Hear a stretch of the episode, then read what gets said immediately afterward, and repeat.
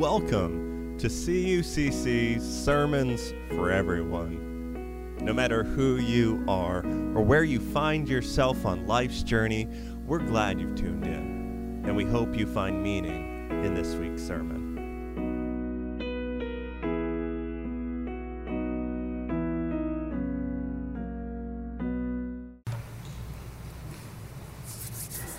The scripture this morning is taken from the Gospel of John, chapter 2, verses 1 through 11.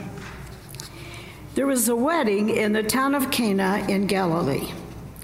Jesus' mother was there, and Jesus and his disciples had also been invited to the wedding.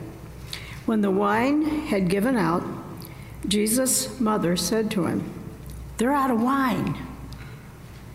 You must not tell me what to do, said Jesus. My time has not yet come. Jesus' mother then told the servants, Do whatever he tells you. The Jews have rules about ritual washing, and for this purpose, six stone jars were there, each one large enough to hold between 20 and 30 gallons of water. Jesus said to the servants, Fill these jars with water.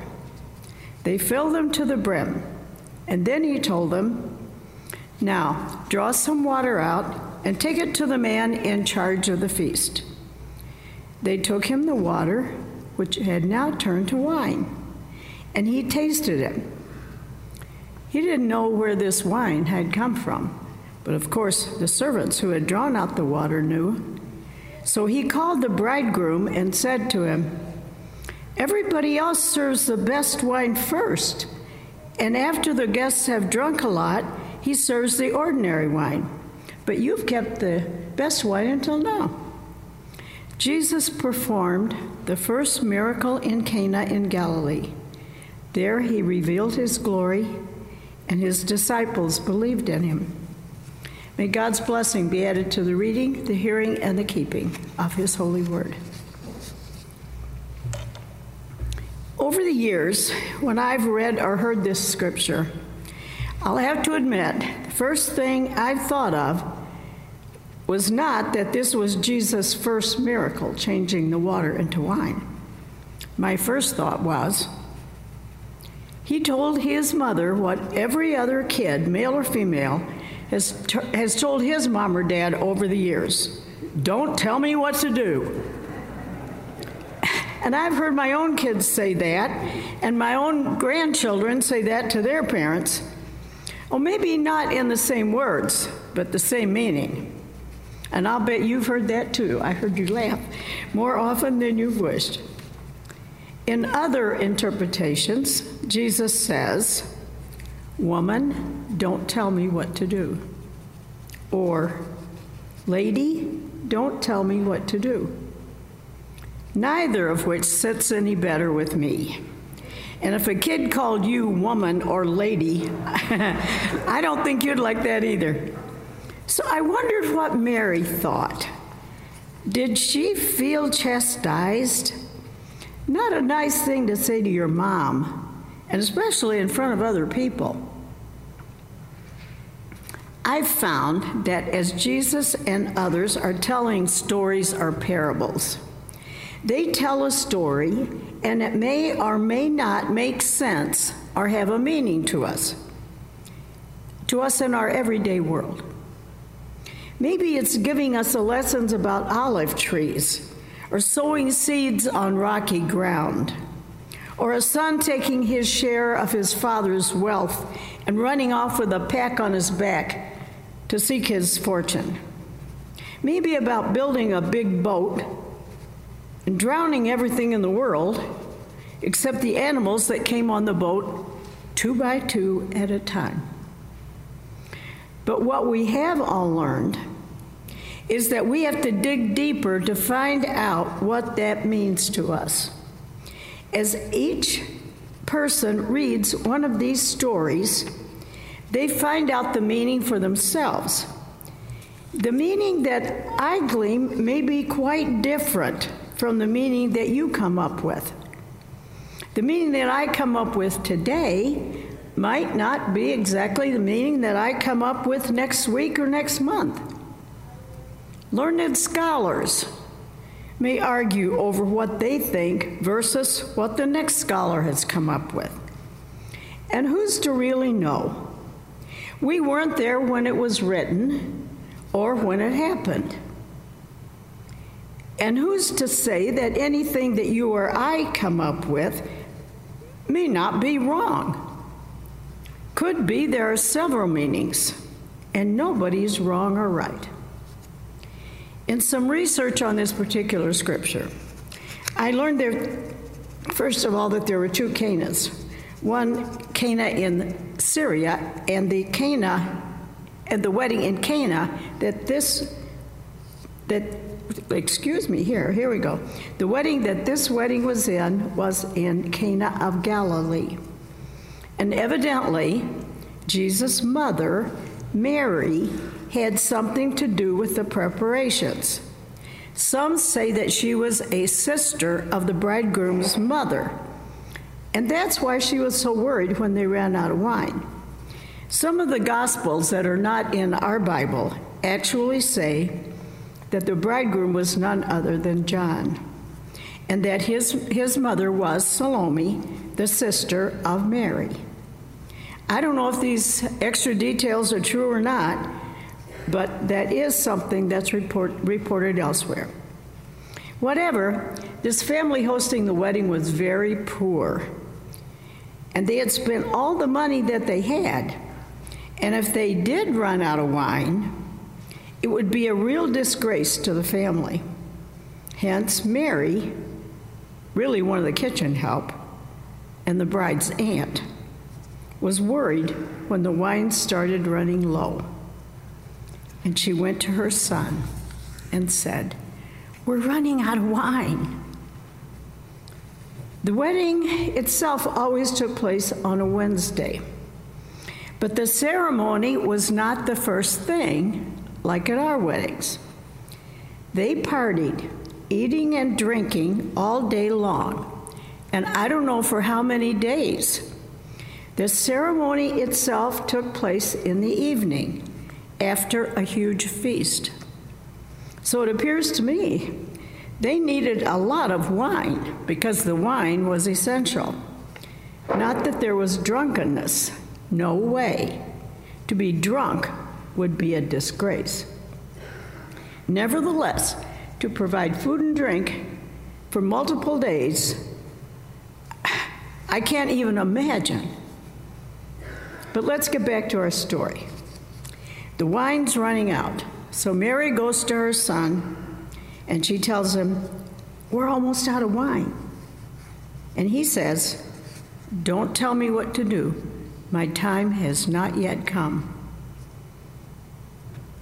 Well, it says this term is misleading, that it actually means, don't worry, mom. Don't worry, mom. I, I understand what's going on. Just leave things to me and I'll take care of them in my own way that Jesus was telling his mother to leave things to him and that he had his own way of taking care of the situation.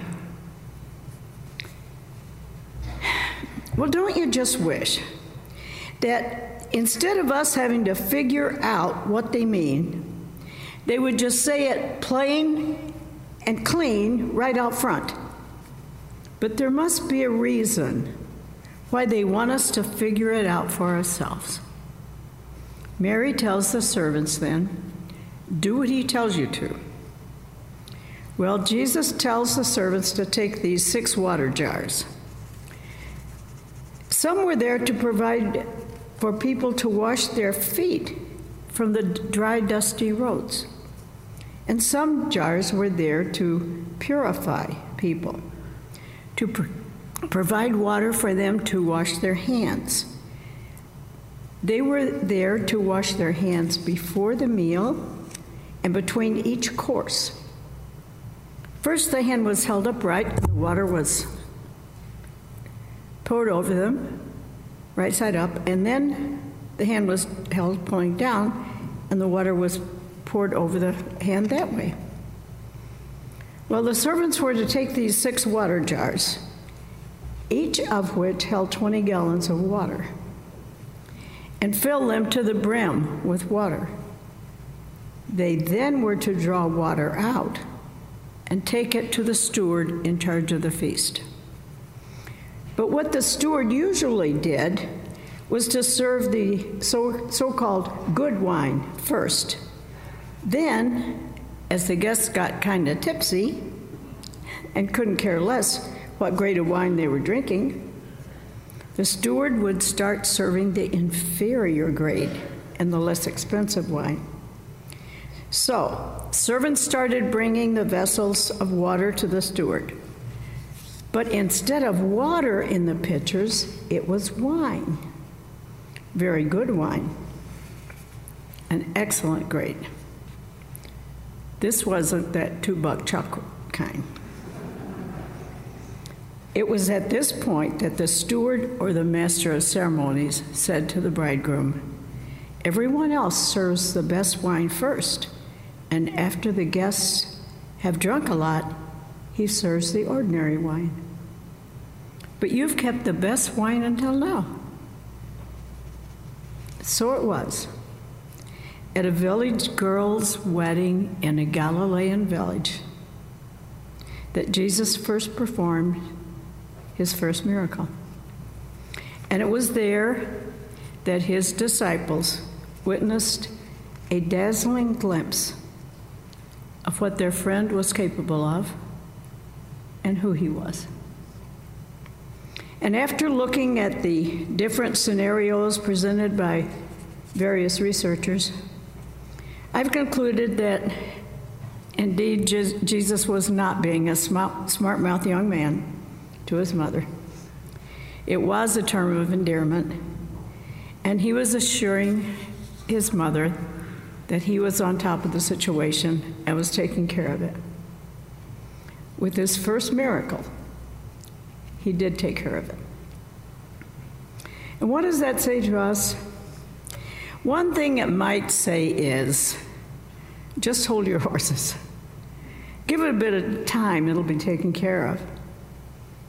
And not only just taken care of, but it'll come out better than you ever hoped it would be. A friend of mine said to me one time, In the end, it'll all come out okay. If it's not okay, it's not the end. Amen. Today happens to be the day that we honor Dr. Martin Luther King Jr. And I thought it might be good to renew our memories just a bit about this civil rights leader. So at this time, I'd like to ask Dave Beckman to join me. Dave will share some facts about Dr. Dr. King that we may have forgotten, and he will also share Dr. King's most famous speech I Have a Dream.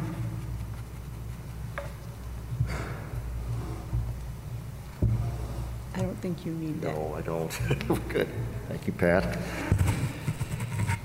He was born Michael King Jr.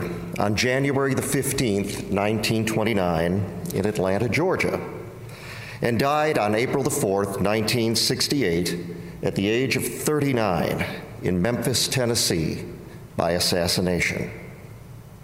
He was buried in Martin Luther King Jr. National Historical Park in Atlanta.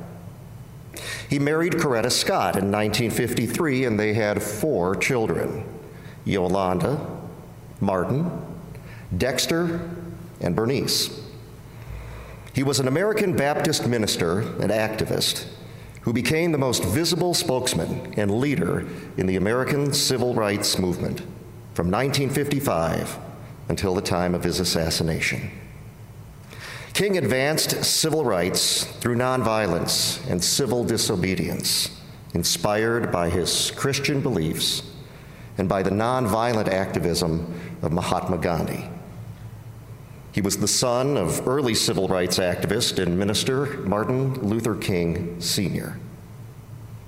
He participated in and led marches for blacks' rights to vote, desegregation, labor rights, and other basic civil rights. He led the 1955 Montgomery bus boycott and later became the first president of the Southern Christian Leadership Conference. He helped organize the 1963 March on Washington, where he delivered his I Have a Dream speech on the steps of the Lincoln Memorial. So let's hear some of that speech. I say to you today, my friends, so even though we face the difficulties of today and tomorrow, I still have a dream. It is a dream deeply rooted in the American dream. I have a dream that one day this nation will rise up and live out the true meaning of its creed. We hold these truths to be self evident that all men are created equal. I have a dream that one day, on the red hills of Georgia, sons of former slaves and the sons of former slave owners will be able to sit down together at the table of brotherhood. I have a dream that one day, even the state of Mississippi, a state sweltering in the heat of injustice, sweltering with the heat of oppression, will be transformed into an oasis of freedom and justice. I have a dream that my four little children will one day live in a nation where they will not be judged by the color of their skin, but by the content of their character. I have a dream today. I have a dream that one day down in Alabama, with its vicious racists, with its governor having his lips dripping with the words of interposition and nullification, one day, right there in Alabama, little black boys and little black girls will be able to join hands with the little white boys and the little white girls as sisters and brothers. I have a dream today.